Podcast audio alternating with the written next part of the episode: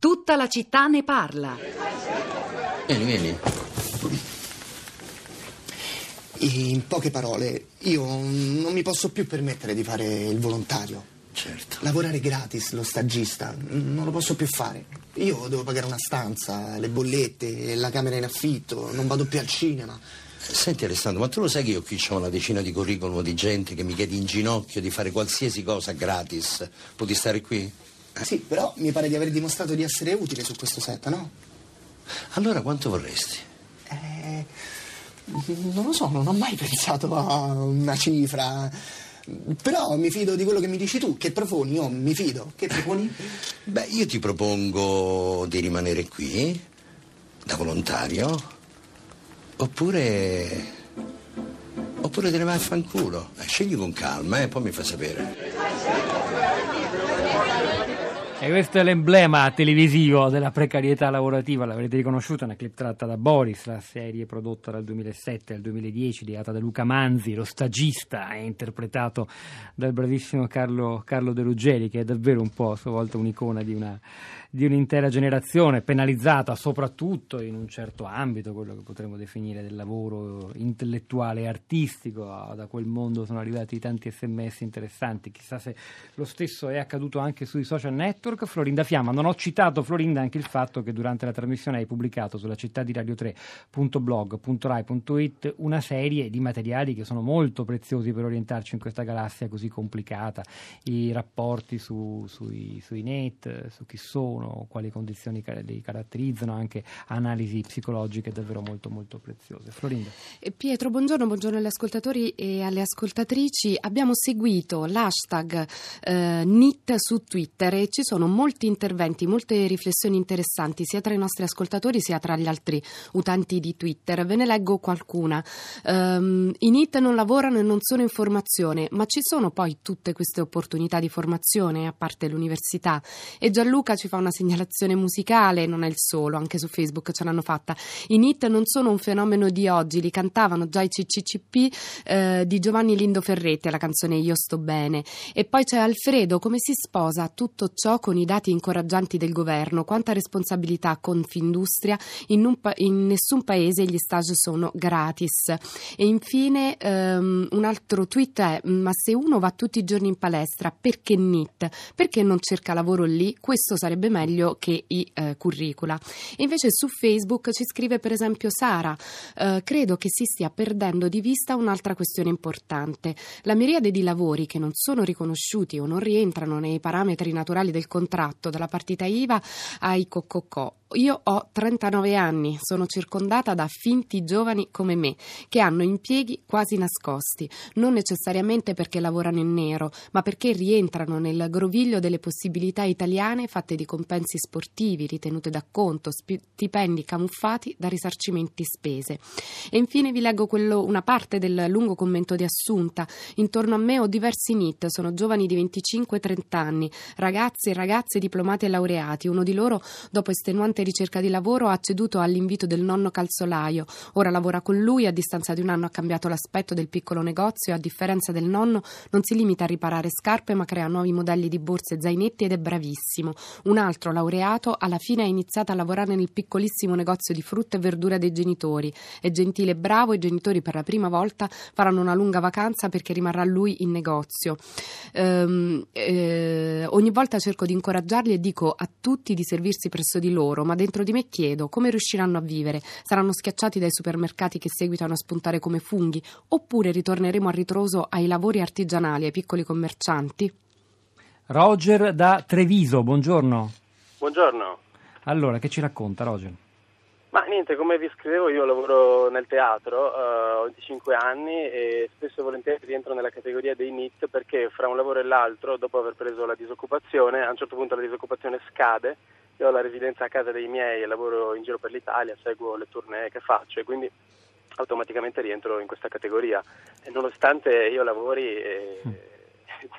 e il problema principale, come diceva il, il primo ospite, Alberto eh, Triola, Tri... No, forse Alessandro Rosina, dice il demografo, Rosina, l'esperto, sì, esatto, il curatore del rapporto giovane. Esattamente, è, un, è una, un problema di possibilità, un problema se noi compariamo per esempio il sussidio di disoccupazione artistico che c'è in Belgio rispetto a quello che c'è in Italia, eh, lì parliamo di, di 1000 euro al mese per tutta la vita, qui parliamo di, di altre cose.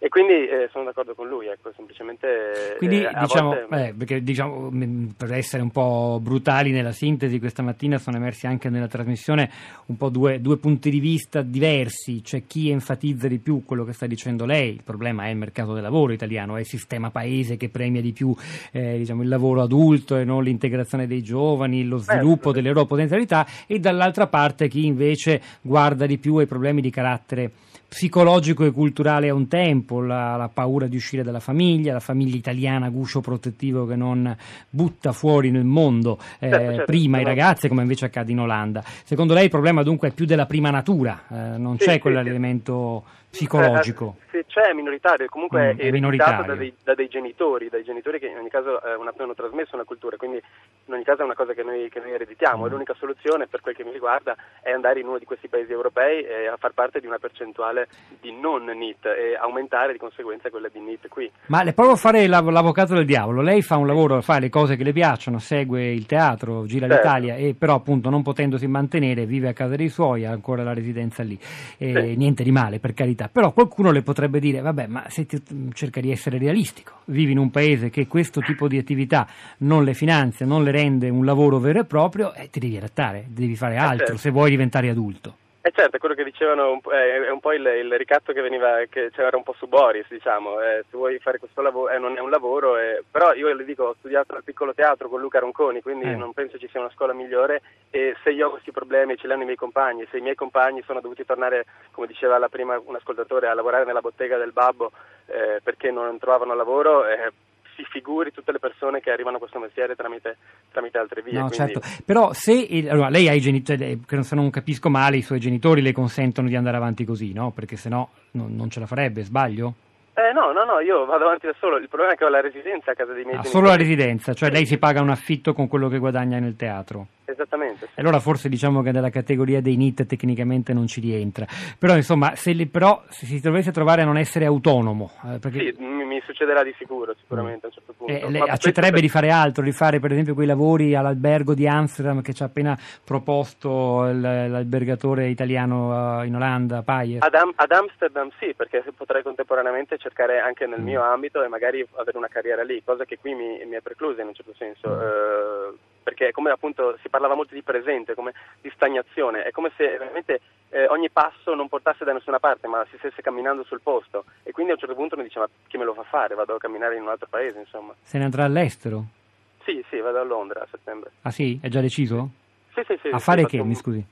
Faccio un, uh, proseguo gli studi, faccio una magistrale nel, nel mio ambito in Università di Londra e, e lavorerò probabilmente come appunto lavapiatti. Mm.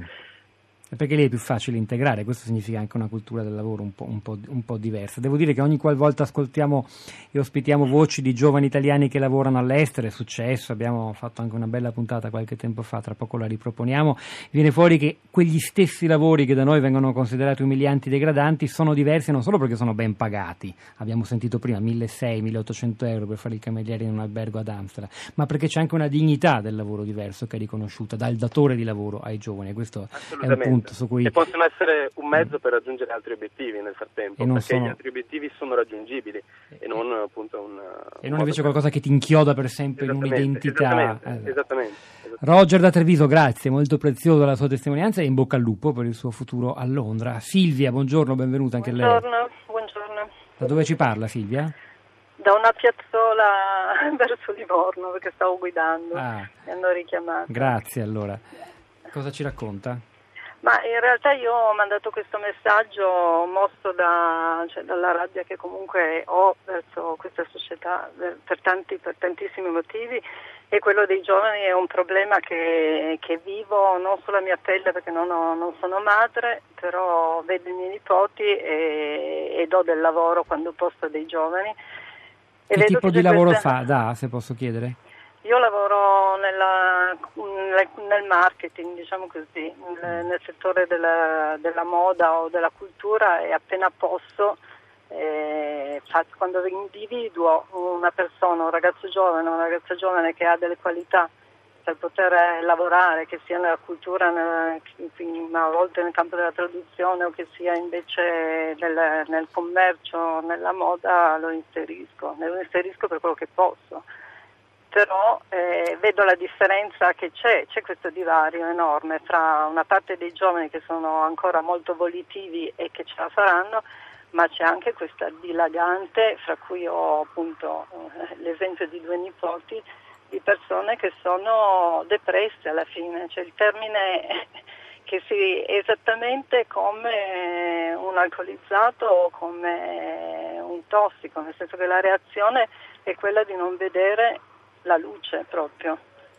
E in realtà sono persone lucidissime, cioè se, lei, se parliamo con questi giovani sono, come si dice, centrati, sono lucidi, ma non hanno la volontà di, di muoversi. Silvia è allora, stata... Sì, prego, concluda pure. No, dicevo che allora tutto questo, però la mia domanda finale era che secondo me tutto questo nasce da un 30 anni di, di, cultura sociale volta a rendere più robotizzati le menti gli uomini noi venivamo da un'altra generazione e mi chiedo però perché, chi è che vuole tutto questo? Domanda troppo difficile, grazie Silvia. A mm. proposito del lavoro in albergo così ben pagato ad Amsterdam, come ci raccontava Roberto Paier, Maddalena da Sesto Fiorentino, a proposito dell'offerta di lavoro negli alberghi ignorata dai nostri ragazzi, bisogna sapere a quali condizioni di stipendio, forse questi giovani ripudiano lo schiavismo. Un altro messaggio, un'amica, 30 anni, lavora come receptionist di un albergo, 40 ore settimanali, precaria, 600 euro al mese. Florinda.